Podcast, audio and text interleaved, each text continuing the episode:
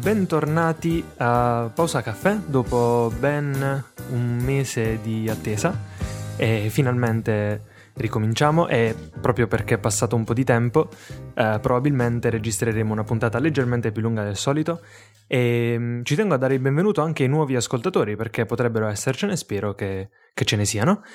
E, mm, e niente, allora vi, vi saluto per tutto. Ciao Federico. Ciao Fabrizio. E ciao Diego. Ciao a tutti. Ok. Bene, mh, mm, allora noi avevamo quest'idea di parlare di, mm, di, propositi per l'anno nuovo perché non registriamo, cioè chiaramente questa è la prima puntata che registriamo nel 2013, quindi uh, potrebbe essere interessante parlarne. Uh, io un po' di cose da dire ce le ho, ma penso anche voi, no? Certo, certo. Poi ci sono stati eh, dei, dei, dei begli articoli che hanno scritto diverse persone su queste cose e quindi siccome c'è, c'è, c'è tanta carne al fuoco. Ecco, infatti, um, magari per cominciare, eh, io cenerei proprio a un bell'articolo che per me è stato molto stimolante ed è quello scritto da Ryan Cooper sul Mac Minimalista ed è un bellissimo post um, che si chiama uh, A proposito di buoni propositi. Uh, giusto Diego, se ti va di dire due parole perché è un post davvero molto interessante. No, ho avuto l'onore di avere il mio amico Reddy per scrivere e, fu- e fondamentalmente ha scritto di come riuscire a leggere parecchi, ma parecchi, parecchi libri in un anno. E va bene, a parte il discorso di motivazione e robe del genere, la cosa più interessante mi è parsa anche da leggere, leggendo commenti su Twitter, il modo in cui ha identificato il problema o mo- ha cercato di suddividere in, bre- in passettini tutto quello che doveva fare e così ne è venuta fuori una cosa semplice e alla fine si è visto che leggere 52 libri in un anno come ha fatto lui non è affatto difficile e con una mezz'oretta al giorno si riesce a fare. Ecco, infatti eh, io sono la, la, testimonianza vivente del fatto che quel post non sono chiacchiere al vento. Uh, forse proprio in pausa caffè, se non sbaglio, parliamo di come a volte questi post, chiamiamoli motivazionali, diciamo, usando una parola un po' bruttina, ehm, non siano molto efficaci, perché spesso noi leggiamo queste cose, mh, mm, siamo gasati, vogliamo subito cominciare eh, e metterci al lavoro, ma in realtà poi i risultati non si vedono tanto. Mentre io, che purtroppo eh, non è una bella cosa, non sono mai stato un, un grande lettore, mi è sempre piaciuta la lettura, però più che altro ho letto sempre durante l'estate, mentre durante il resto dell'anno non ho mai letto molto e per leggere un libro anche abbastanza breve ci ho sempre messo parecchio. Bene, dopo aver letto il libro di Ryan ed essermi il, il post, volevo dire, ed essermi organizzato di conseguenza, eh, ho già letto un libro di 400 pagine in una settimana che per me è, è un record e l'ho fatto in modo eh, tranquillo, sereno. Tra l'altro un bellissimo libro, si chiama Lo Zen e l'arte della manutenzione della motocicletta, e, che consiglio a tutti di leggere. Comunque, leggete il post di Ryan perché, mm, ripeto, non sono solo chiacchiere, è un, è un metodo, il suo, eh, che più che altro però è uno stimolo per cominciare a, eh, a leggere nel caso non, non, lo stiate già facendo. E a questo punto introduco ehm, delle applicazioni, perché noi siamo geek, allora è chiaro che parliamo anche di questo.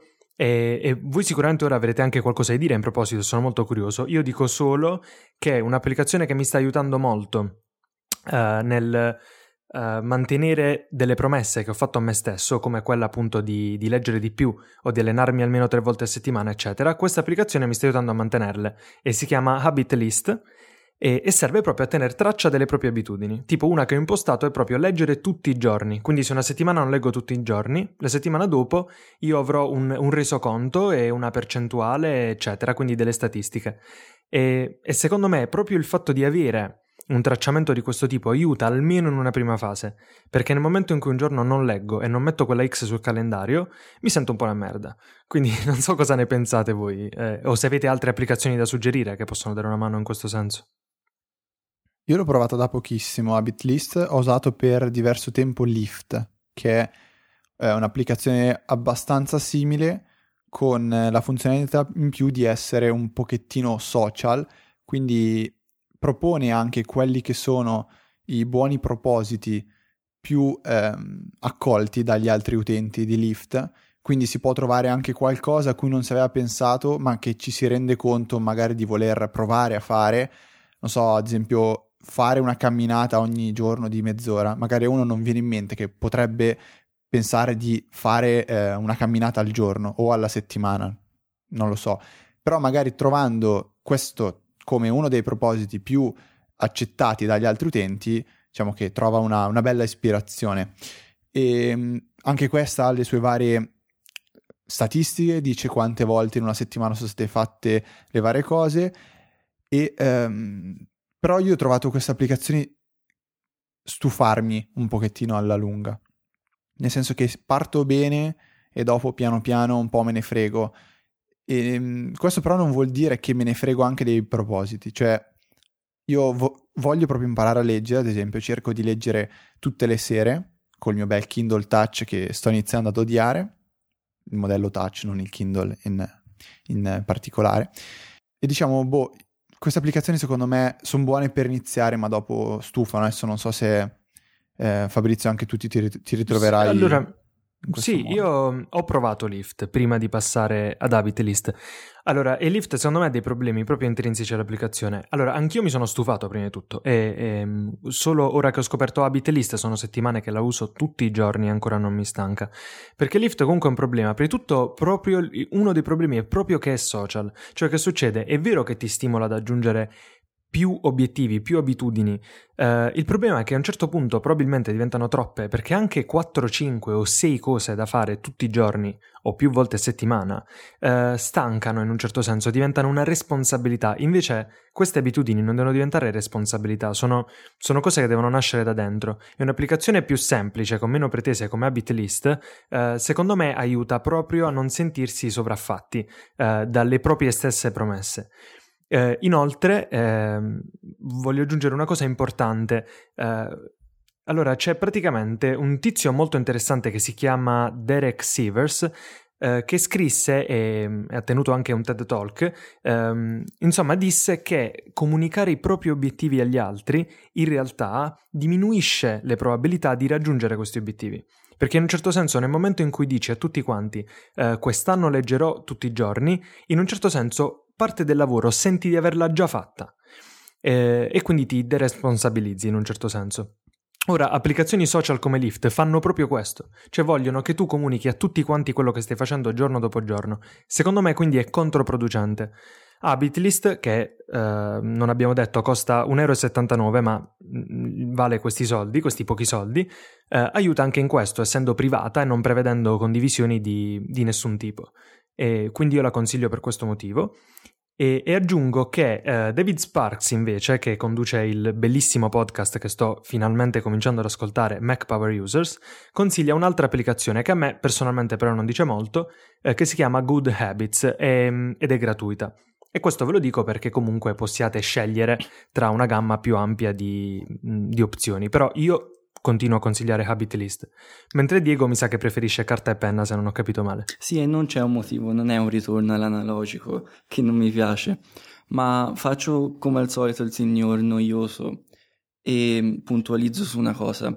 Il fatto del il problema che ha notato anche Federico di Lift e che può presentarsi anche con Habits List, non mi ricordo come si chiama la tua Fabrizio, è che è, tro- Habit List. Sì, è troppo facile aggiungere delle abitudini, delle cose da fare e sebbene lì per lì ti, sembra, ti possa sembrare poco, che so, camminare per 10 minuti o leggere per mezz'ora, dici tanto ce n'ho tempo, alla fine non ce l'hai e non ce la fai e come hai detto bene te sem- diventano degli obblighi.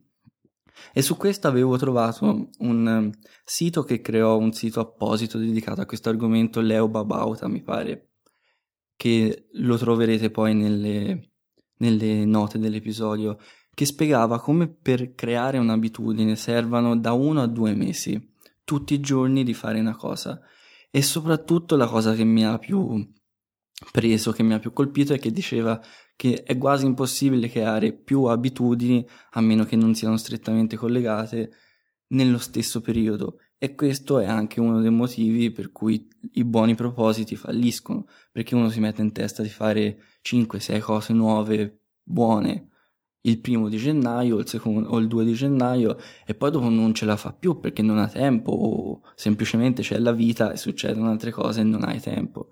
Perciò queste applicazioni io non le uso e come detto bene te sono tornato a carta e penna, cioè ho stampato un calendario io per il fitness perché in questo momento è quello cui sono, con cui mi sono fissato e ogni giorno semplicemente faccio un cerchietto sul giorno se ho fatto l'allenamento, se ho fatto quel che devo fare e questo ha l'effetto di, di come si può dire, darmi la motivazione perché banalmente non voglio mancare il giorno.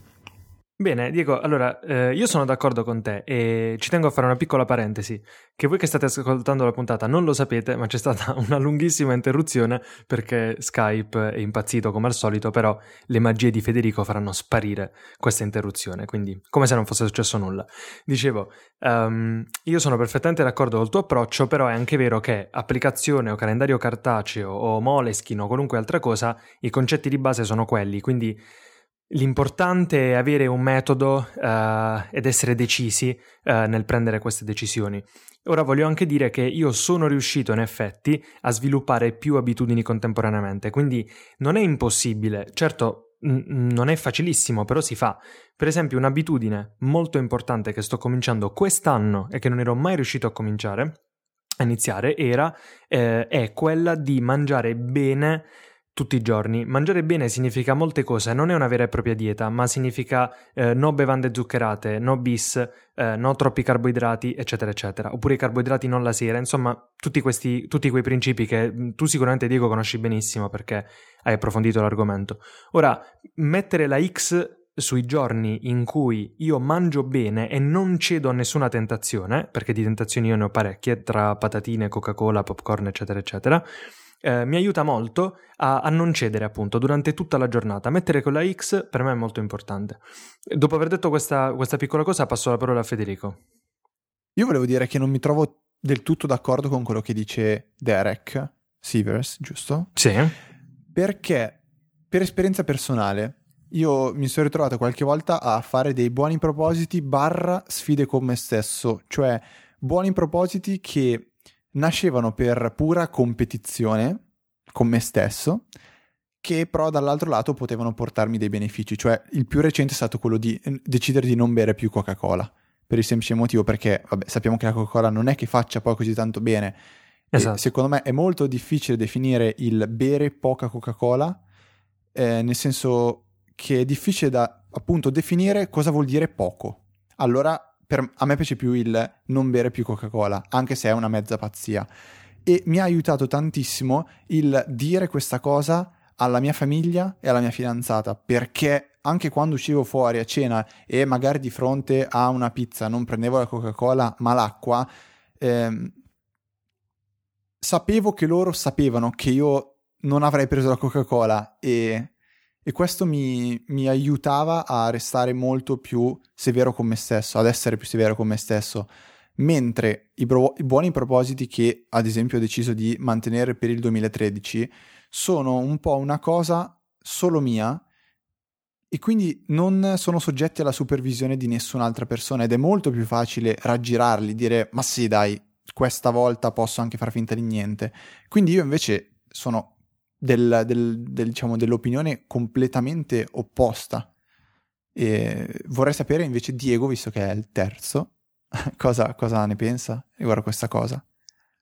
Io ho letto anche gli studi che dicevano no, non dire le cose perché sennò le consideri già fatte, ma penso che su questa cosa ognuno debba un po' adattarsi su quello che ha riscontrato e di cui hai avuto esperienza durante la vita, cioè se sei una persona competitiva o che ti può dare un aiuto esterno, allora sì, dillo.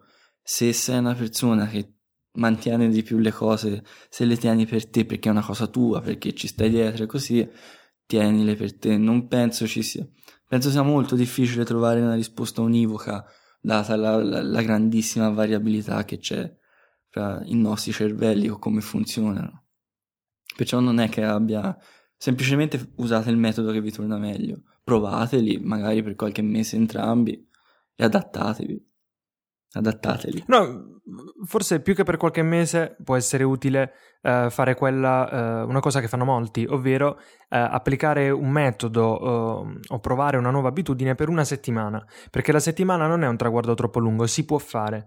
Quindi dopo una settimana capite se in effetti questa cosa funziona per voi o no, però per una settimana dovete, dovete farlo, farvi una promessa e mantenerla, almeno per sette giorni, non è così difficile, che poi è quello che dicono i Mac Power Users nell'episodio che, ripeto, vi consiglio di ascoltare, Resolutions. E, e, dico a questo punto ti chiedo una cosa, um, visto che noi abbiamo, eh, non tutti i nostri ascoltatori sono nostri coetanei, abbiamo anche eh, persone più grandi di noi che ci ascoltano, tu avevi letto una cosa interessante, ovvero che anche persone più grandi possono creare nuove abitudini, al contrario di quello che i luoghi comuni ci suggeriscono. Quindi eh, dico bene?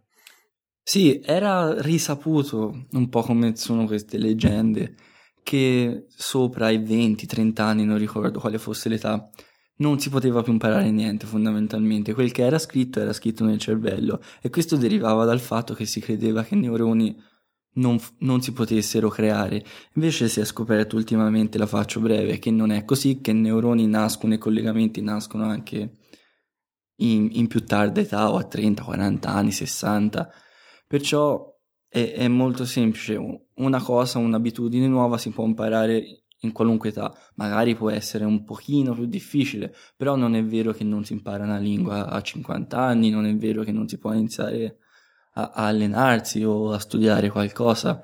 Perciò diciamo che c'è speranza per tutti e non è che lo dice un blogger, chissà chi, ma lo dicono ormai gli ultimi 20-30 anni di studi sul, di neuroscienze sul cervello, perciò siamo abbastanza sicuri. Sì, era un articolo credo del New York Times, se non sbaglio, ma lo linkeremo nelle, nelle show notes.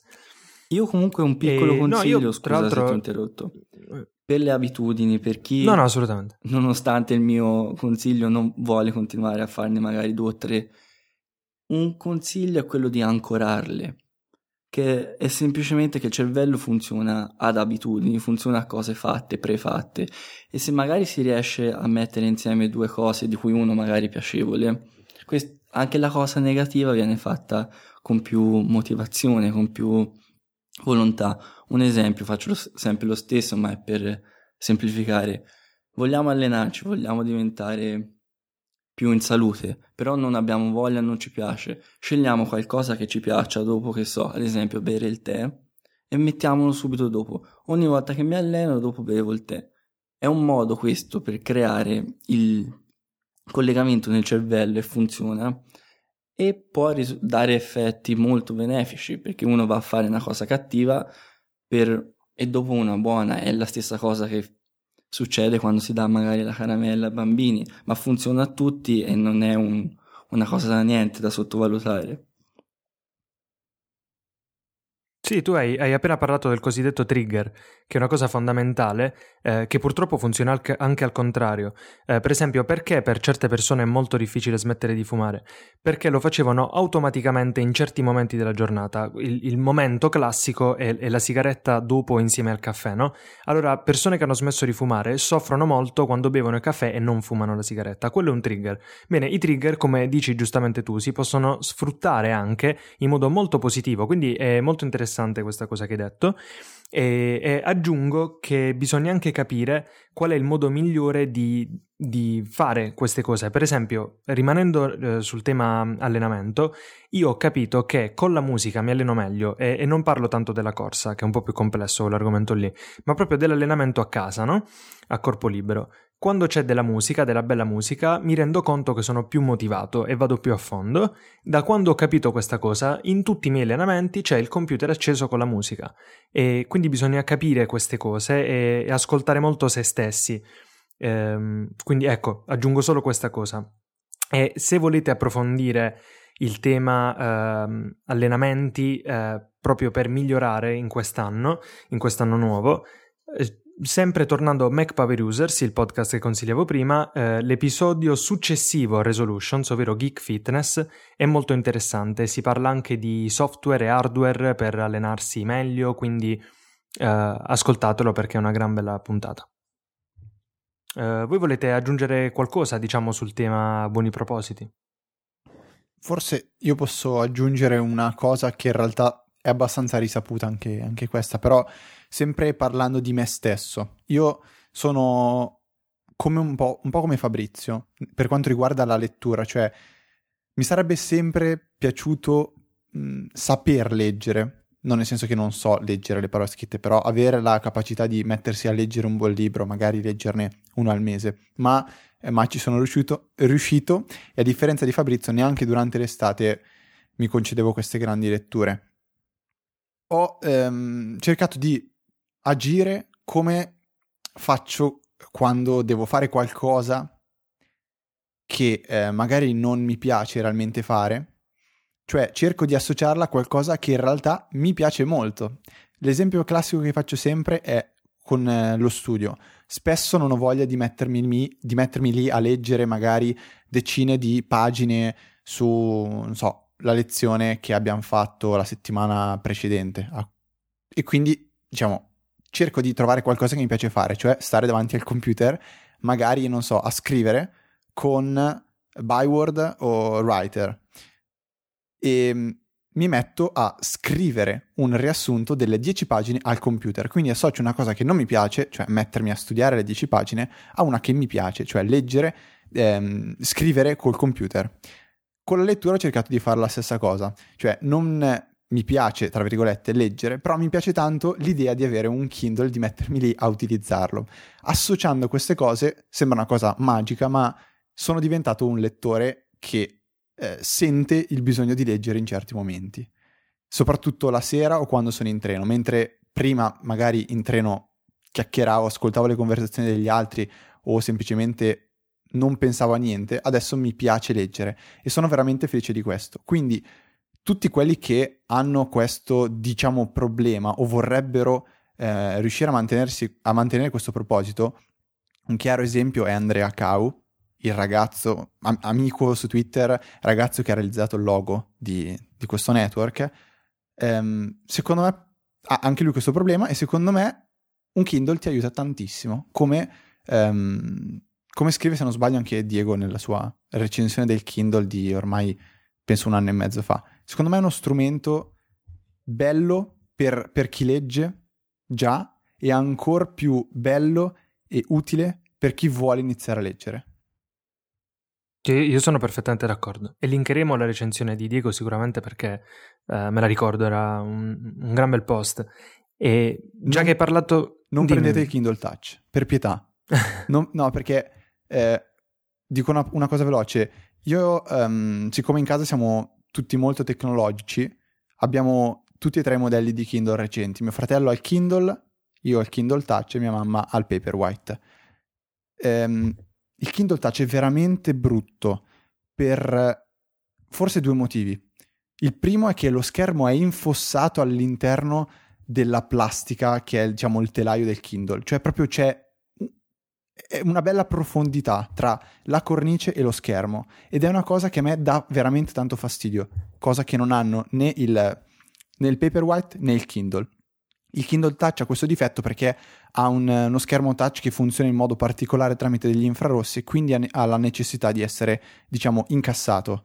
La seconda cosa è proprio il touch, che è una cosa tremenda, eh, rende nervoso il semplice girare le pagine, cioè a volte non prende il tocco, a volte sembra che non lo prenda, allora tu lo premi ancora e lui passa di due pagine avanti. Un po' come quando pensi di aver premuto il tasto home dell'iPhone due volte eh, cioè pensi di non averlo premuto due volte, ma in realtà l'hai premuto due volte, quindi lo premi la terza volta e fai su un casino assurdo.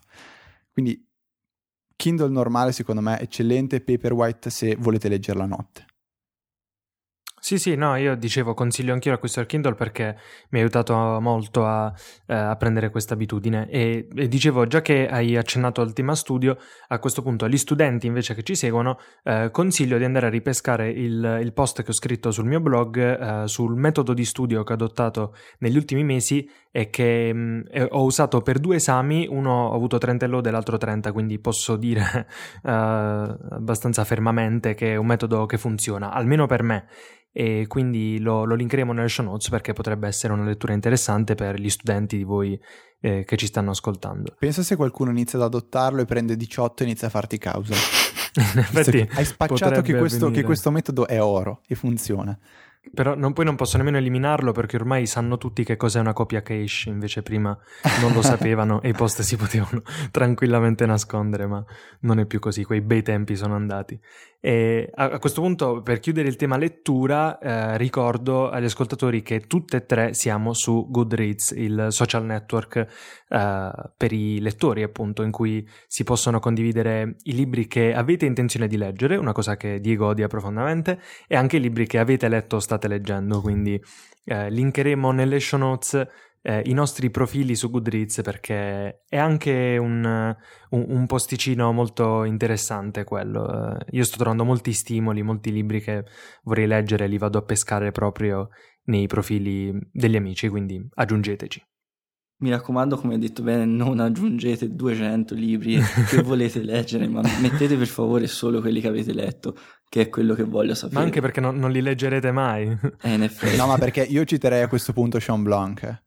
Intentions are dandy, but real men get to work. Quindi Esatto. mettersi Eh, lì a dire voglio leggere questi 200 libri e invece leggerne uno, molto meglio leggerne uno. Quan- quando citi Sean Blanc ti guadagni il posto in questo podcast. Oh, eh, no, invece volevo dire, vogliamo consigliare così un libro a testa, magari il libro che noi Bello. diremmo di, di leggere, consigliamo di leggere per iniziare, non so, comprate il Kindle e questo libro. Sì, allora prima un attimo su quell'articolo. In pratica avevo trovato un- una domanda su Metafilter che chiedeva quali sono i libri che ti hanno insegnato una cosa, una skill, una... come si può dire, una tecnica. un Superpotere.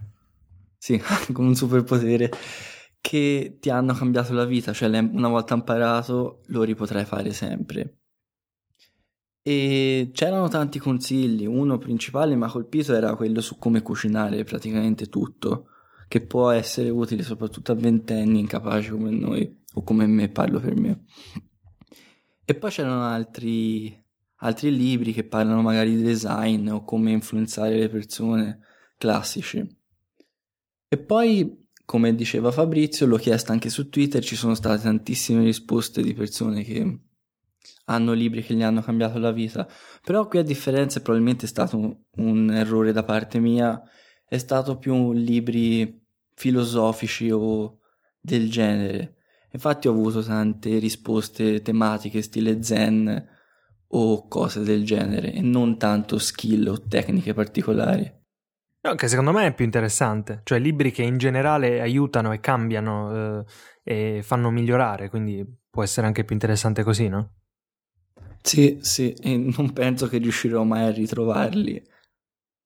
Accidenti. Però ho notato, ah, ecco, quindi ho al massimo che nella, tanti hanno nella citato- prossima puntata. Sì, ho, notato che tanti hanno citato un libro, e qui dato che cito il titolo lo dico per intero, Come smettere di farsi seghe mentali e godersi la vita, che credo che sia un po' simile, scusate per le parole contenute, a il famoso libro di Carnage che dice come vincere gli amici, influenzare le persone, che sono di quelli che ti spiegano le basi del, dei rapporti tra persone, come porsi o del linguaggio del corpo e sono molto molto utili, soprattutto per certe persone che magari non hanno avuto un'introduzione sociale a questi temi.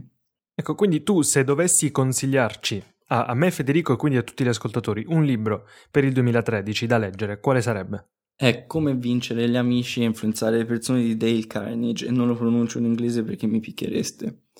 E lo troverete sulle, sulle note dell'episodio e brevemente spiega come parlare alle persone, come porsi e non è necessariamente una cosa di persuasione, stile marketing, stile voglio fare, farti fare quello che voglio io, ma semplicemente ti fa capire che ci sono tanti modi di fare le cose o di pensare e non è detto che la- il tuo sia quello giusto. Così sei più aperto, riesci a parlare alle persone e magari a convincerle, fa- farti aiutare o farti fare qualcosa.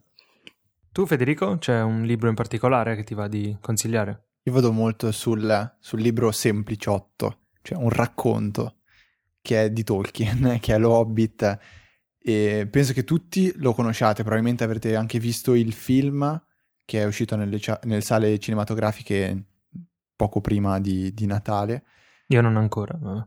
e no, non ci credo. Neanch'io. Purtroppo è così. No, dai. E- ero sotto esame, dai. Ah, ok, no, niente, vabbè. ehm, tralasciando il film, secondo me il romanzo va, va letto, può essere un buon punto di partenza, perché la scrittura di, di Tolkien è, secondo me, molto molto semplice e ehm, non siete nella testa di nessuno, cioè il narratore è esterno, è questo personaggio onnisciente che vi racconta la storia, molto semplice, molto bella.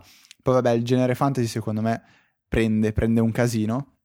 Non è un libro neanche tanto lungo, quindi non vi sembrerà eh, una, una lettura interminabile, che sono quelle che spaventano. E soprattutto è bella l'idea di poter confrontare il film, perché ci sono delle, delle piccole differenze che, che apprezzerete, molto leggendo il libro e soprattutto il bello di sapere come, come proseguirà la storia, visto che 2000, nel 2013 usci, uscirà la seconda parte e nel 2014 la terza ed ultima. Ma sbaglio o ci sono parecchie differenze fra libro e film? Perché da quello che ho capito non ho letto il libro e non ho visto il film, perciò potrei dire cavolate totali da quello che ho capito il libro è più una storiella molto pacata di questo personaggio che gli succedono cose, magari non vuole neanche che gli succedano. Invece il film è più improntato su stile film epico, qualcosa di un'avventura fantastica.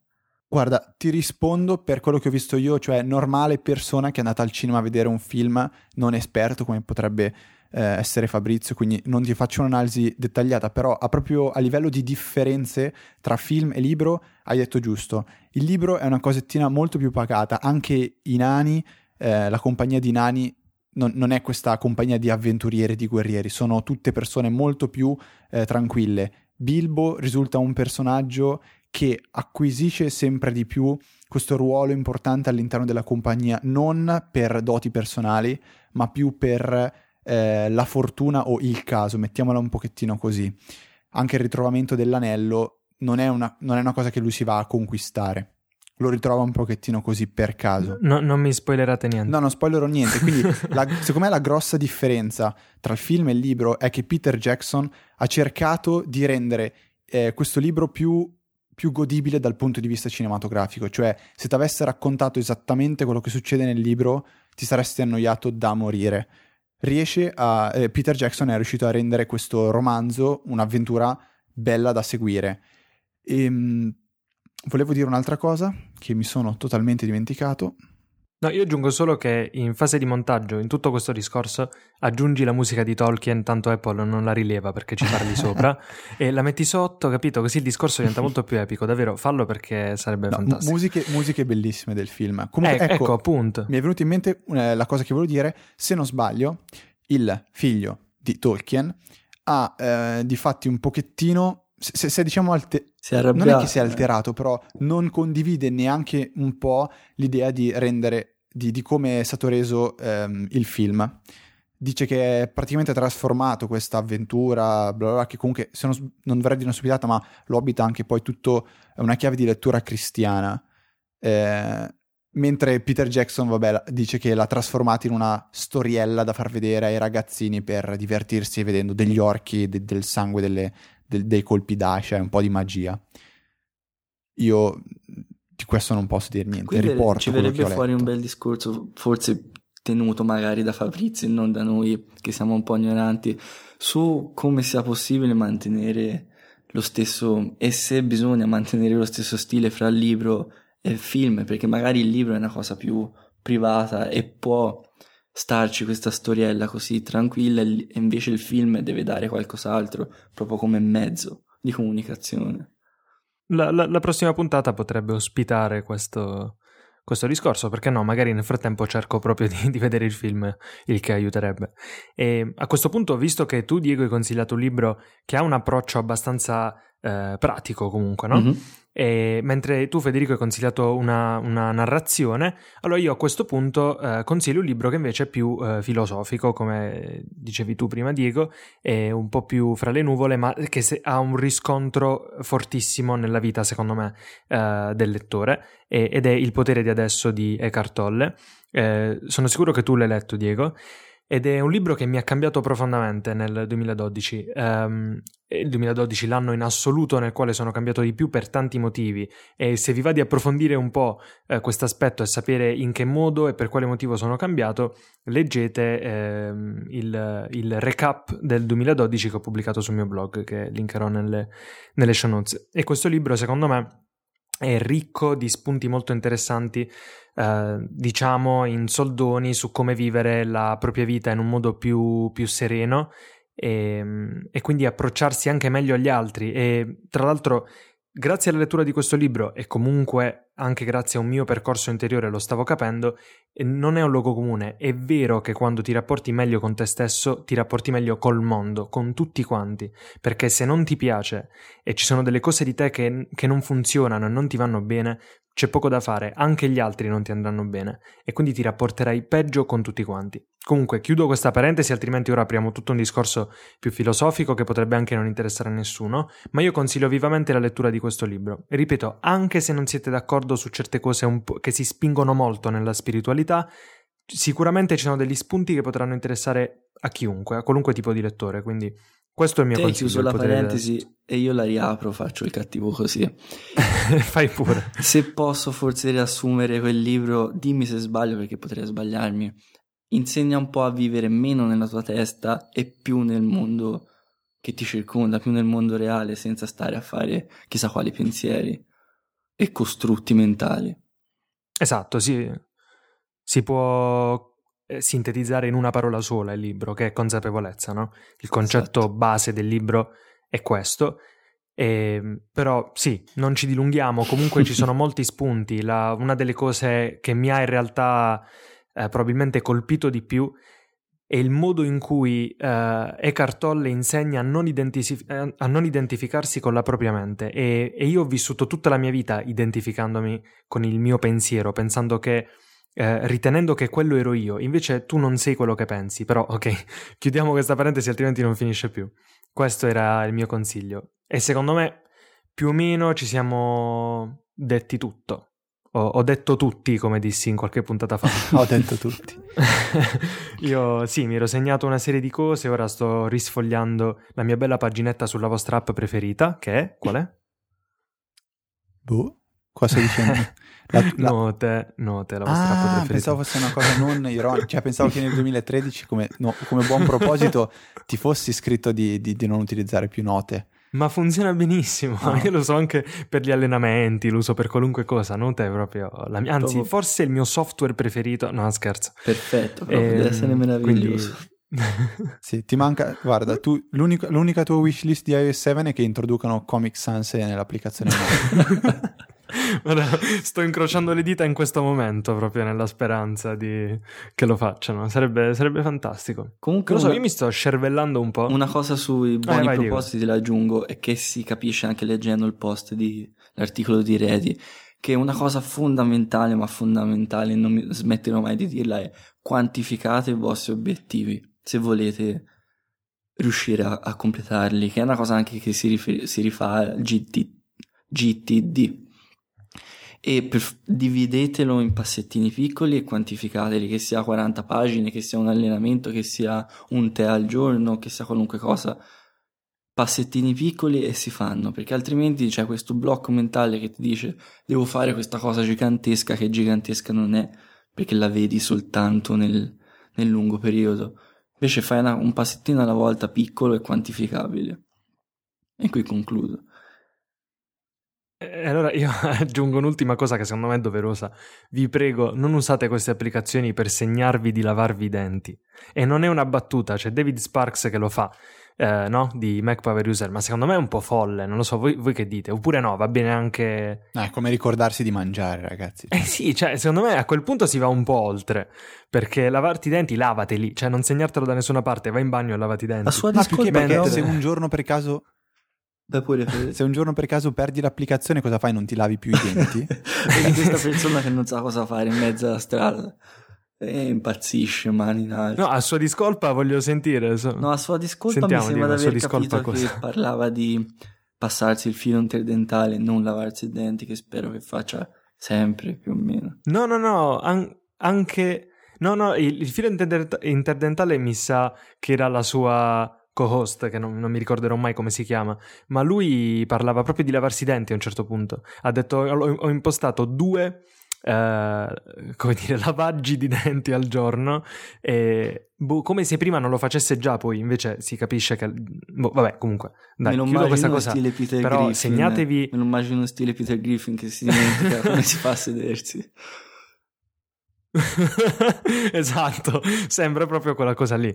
Quindi, per questo 2013 fantastico in cui farete tante cose, segnatevi due o tre cose, prendete due o tre decisioni e fatevi forza e mantenete questa promessa, però non segnatevi di tutto perché altrimenti diventa impossibile, noioso e anche controproducente. E... Specifico che la, che la, compagna, diciamo, di David Sparks si chiama Katie Floyd, così ah, okay. diamo a Cesare quel che dice. Carissima Katie Floyd, poi salutano, mi raccomando. Con la F. Che... Ah, Floyd, Floyd no, sì, come Pink Floyd. dice anche lei, sì. sicuramente. Eh, sì, penso sì, sia scritto. Eh sì, ciao Katie. ciao, eh, carissimo. Okay. Salutiamo anche Katie um... Perry, visto che ci ascolterà anche lei. No, ma secondo me ci ascolta. David Sparks almeno ci ascolta, forse, no? Eh, ah, io saluterei sì. Geekissimo, però. o sbaglio? sì, è vero. Salutiamo gli amici di Geekissimo che ci, ci, hanno citato qualche volta. E noi li salutiamo così ci mettono più in alto nel post la prossima volta. ora, ora, siamo partiti dal fondo. Con questo saluto e un abbraccio caloroso arriveremo in testa al prossimo post. Dai, basta dire minchiate. Va bene, dai, con questo direi che possiamo chiudere. E salutiamo gli ascoltatori e ci vediamo alla prossima puntata tra più o meno una settimana. Alla prossima!